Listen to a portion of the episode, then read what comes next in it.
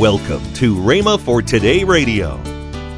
Our spirit in the Bible is called by Paul the inward man. He's called by Peter in 1 Peter 3 4 the hidden man of the heart. And when our spirit, which is the inward man, which is the real man, is born again, that inward man, as 2 Corinthians 5:17 says, becomes a new man or a new creature. You're listening to Rhema for Today with Kenneth and Lynette Hagin. Today we continue the classic series, How You Can Be Led by the Spirit of God by Kenneth E. Hagin. Stay tuned as we listen to this powerful, timeless teaching. Also, later in today's program, I'll give you the details on this month's special offer. Right now, here's Kenneth E. Hagin's classic message. We'll invite you to open your Bibles, please, to the eighth chapter of Romans and to the 20th chapter of Proverbs. These verses will be our text for this particular series of lessons. Now, then, if you have your Bibles open to Romans, the eighth chapter, here are two verses. We'll read these verses every time for a while because they have to do with what we're talking about. Verse 14 For as many as are led by the Spirit of God, they are the sons of God. The 16th verse said, The Spirit itself, or as the margin says, Himself, beareth witness with our spirit that we are the children of God. Proverbs 20 27 says, The spirit of man is the candle of the Lord, searching all the inward parts of the belly. Now, one translation reads, The Spirit of man is the lamp. Instead of saying the candle of the Lord, it says the lamp of the Lord.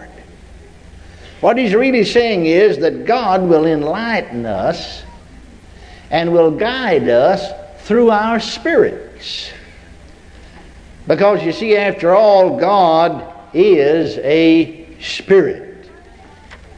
Now, before we get into the discussion of how to be led by the Spirit, because that is our lessons for this week, that is the beginning at least, before we can understand how God leads us and guides us through our spirits, let's realize this that, uh, that man is spirit, soul, and body. A better way to say it, that man is really a spirit, he has a soul, and he lives in a body. If we're more physical conscious, then we just lose out on spiritual things, and that's the reason people never, never get any guidance because they're looking for it to come through the physical. If we're more conscious of the mental, then you can understand why people would fail to receive guidance, for they're looking for it in the mental, and it is not in the mental realm, it's in the spirit. One of the men who's on our board of directors he testified in our meeting in California that just a matter of a few years ago, he went into business with $50. That's all he had to his name was $50. But by listening, he was not married. He didn't marry till he was about 30 years of age, right close to it. Maybe a little beyond that. And by listening to these tapes over and over again, particularly my tape on how to train the human spirit, and we might ought to teach a little bit along that line because if you're going to listen to your spirit, you need to know how to train your spirit. It needs to be properly trained for it to be a safe guide. And by listening to that, how to train the human spirit, and one or two of the tapes on faith, three of them in particular, he said, now over a period of time of seven years, by listening to his spirit, see, the spirit will guide a businessman, he turned that $50 into 30 million. It came about by him listening to his spirit.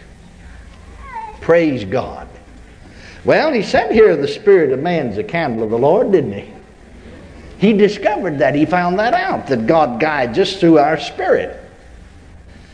So we have to understand the nature of man to be able to understand how God guides us and how God deals with us. Man is, as I said, a spirit being. He has a soul that lives in a body.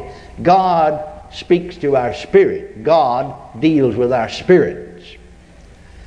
Our spirit in the Bible is called by Paul the inward man. He's called by Peter in 1 Peter 3 4 the hidden man of the heart. And when our spirit, which is the inward man, which is the real man, is born again, that inward man, as 2 Corinthians 5:17 says, becomes a new man or a new creature. Therefore, if any man be in Christ, he is a new creature. Old things have passed away, behold, all things have become new. Now, God intended that we as Christians, and that's what happened to this man that I spoke of here, that we should let that inward man dominate us and not the flesh and not even our natural minds. We need to think of ourselves as spirit beings possessing souls and living in bodies. If you'll think like that, it'll help your faith and it'll help you to become more conscious of spiritual things. Then we need to recognize the difference between a spirit and soul. Because so much of the time in all of our Christian endeavor and work, most all of us have made that mistake. I did myself. Of just speaking of them as being the same, sort of interchanging them, seeming to think that they're the same. I've asked Bible teachers, leading Bible teachers, and outstanding evangelists, and ministers across the nation, and many of them, when I asked them, looked at me in surprise and said, Well, I always thought they were the same. That's what they said to me. I said, I thought that too one day, but they couldn't be the same if they can be divided, they couldn't be the same. Paul, you know, in 1 Thessalonians 5.20, three frightened to the church at Thessalonica, said, I pray God, your whole spirit, see, he starts right with the heart of man, the very center of his being comes to the outside. Your whole spirit and soul and body be preserved blameless unto the coming of the Son of Man. Well, if we're going to say the spirit and the soul are the same, it'd be just as scriptural to say the body and the soul are the same. But no, they're not. Now, how can you divide them? That's a difficult thing. The only way in the world that you can divide them is with the Word of God. You'll never do it with natural human thinking. You see, Hebrews 4.12 said, For the Word of God is quick and powerful and sharper than any two-edged sword, piercing even to the dividing asunder of soul and spirit. Now, we've not been able to divide them as we ought because we're more soul conscious than we are spirit conscious. You see, our understanding is a part of our soul. With our bodies, we contact the physical realm with our spirit, we contact the spiritual realm. With our souls, we contact the intellectual realm.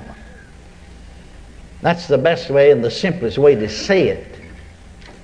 And after all, those are the only three worlds that you live in, or the three realms that you contact. If you ever contact any other realm, you let me know. Amen. Of course, you are not. And after all, that's the, that's the only thing after studying, I suppose, on this subject for 15 years.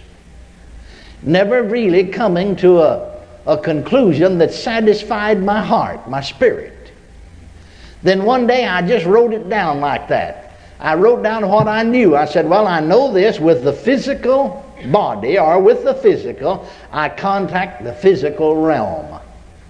With the spirit, I contact the spiritual realm.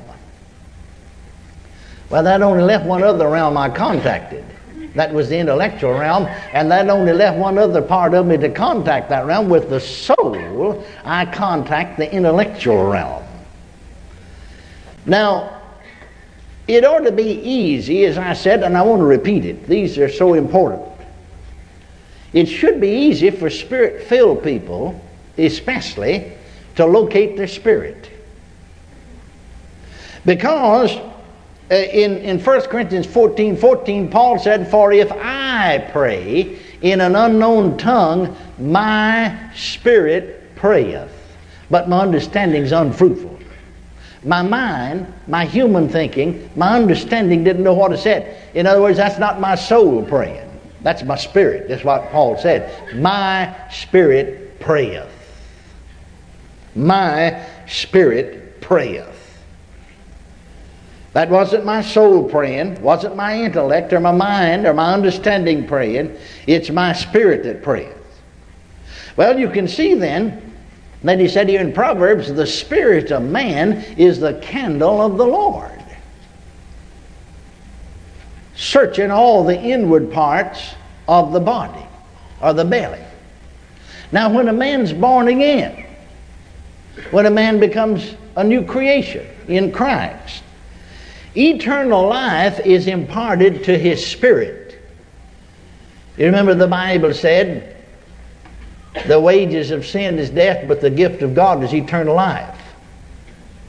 Another place where the church has missed it is that so many people, you listen to what they say, you listen to their prayers of different various church, sundry churches, and they'll say God promised us eternal life. No, he, he made a promise of it in the four Gospels, but after Jesus died and rose from the dead, that promise became a reality.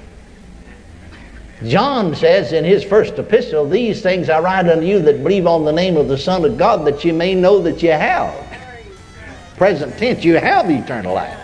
We've got it right now. We've got it right now. Praise God, we're not going to get it, we have it now. You're listening to Rhema for today. Now, let's join Kenneth Hagin and Lynette Hagin. We have a special offer this month um, I love this offer. Yeah, I know. Uh, yes. one of them is your dad's book, Growing Up Spiritually. I'm thinking, you know. I know, that's one of your favorite books. this books. is one of my favorite books because we can't stay a babe all of our life. Yeah. We, we are not a babe in the natural. Well, we can't stay a babe spiritually. Right. And so we need to know how to grow up spiritually. Spiritually, and right. your does it so well. He explains Right. it so well.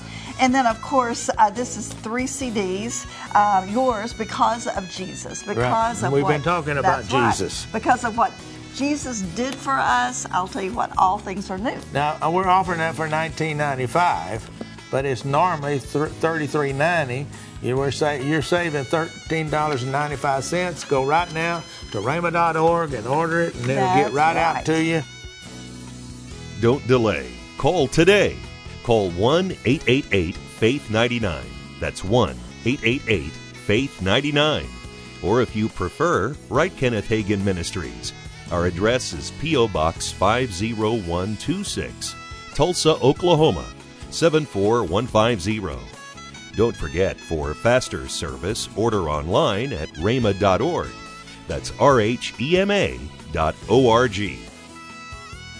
Make plans to join us next week at this same time and station for more of the series, How You Can Be Led by the Spirit of God by Kenneth E. Hagin.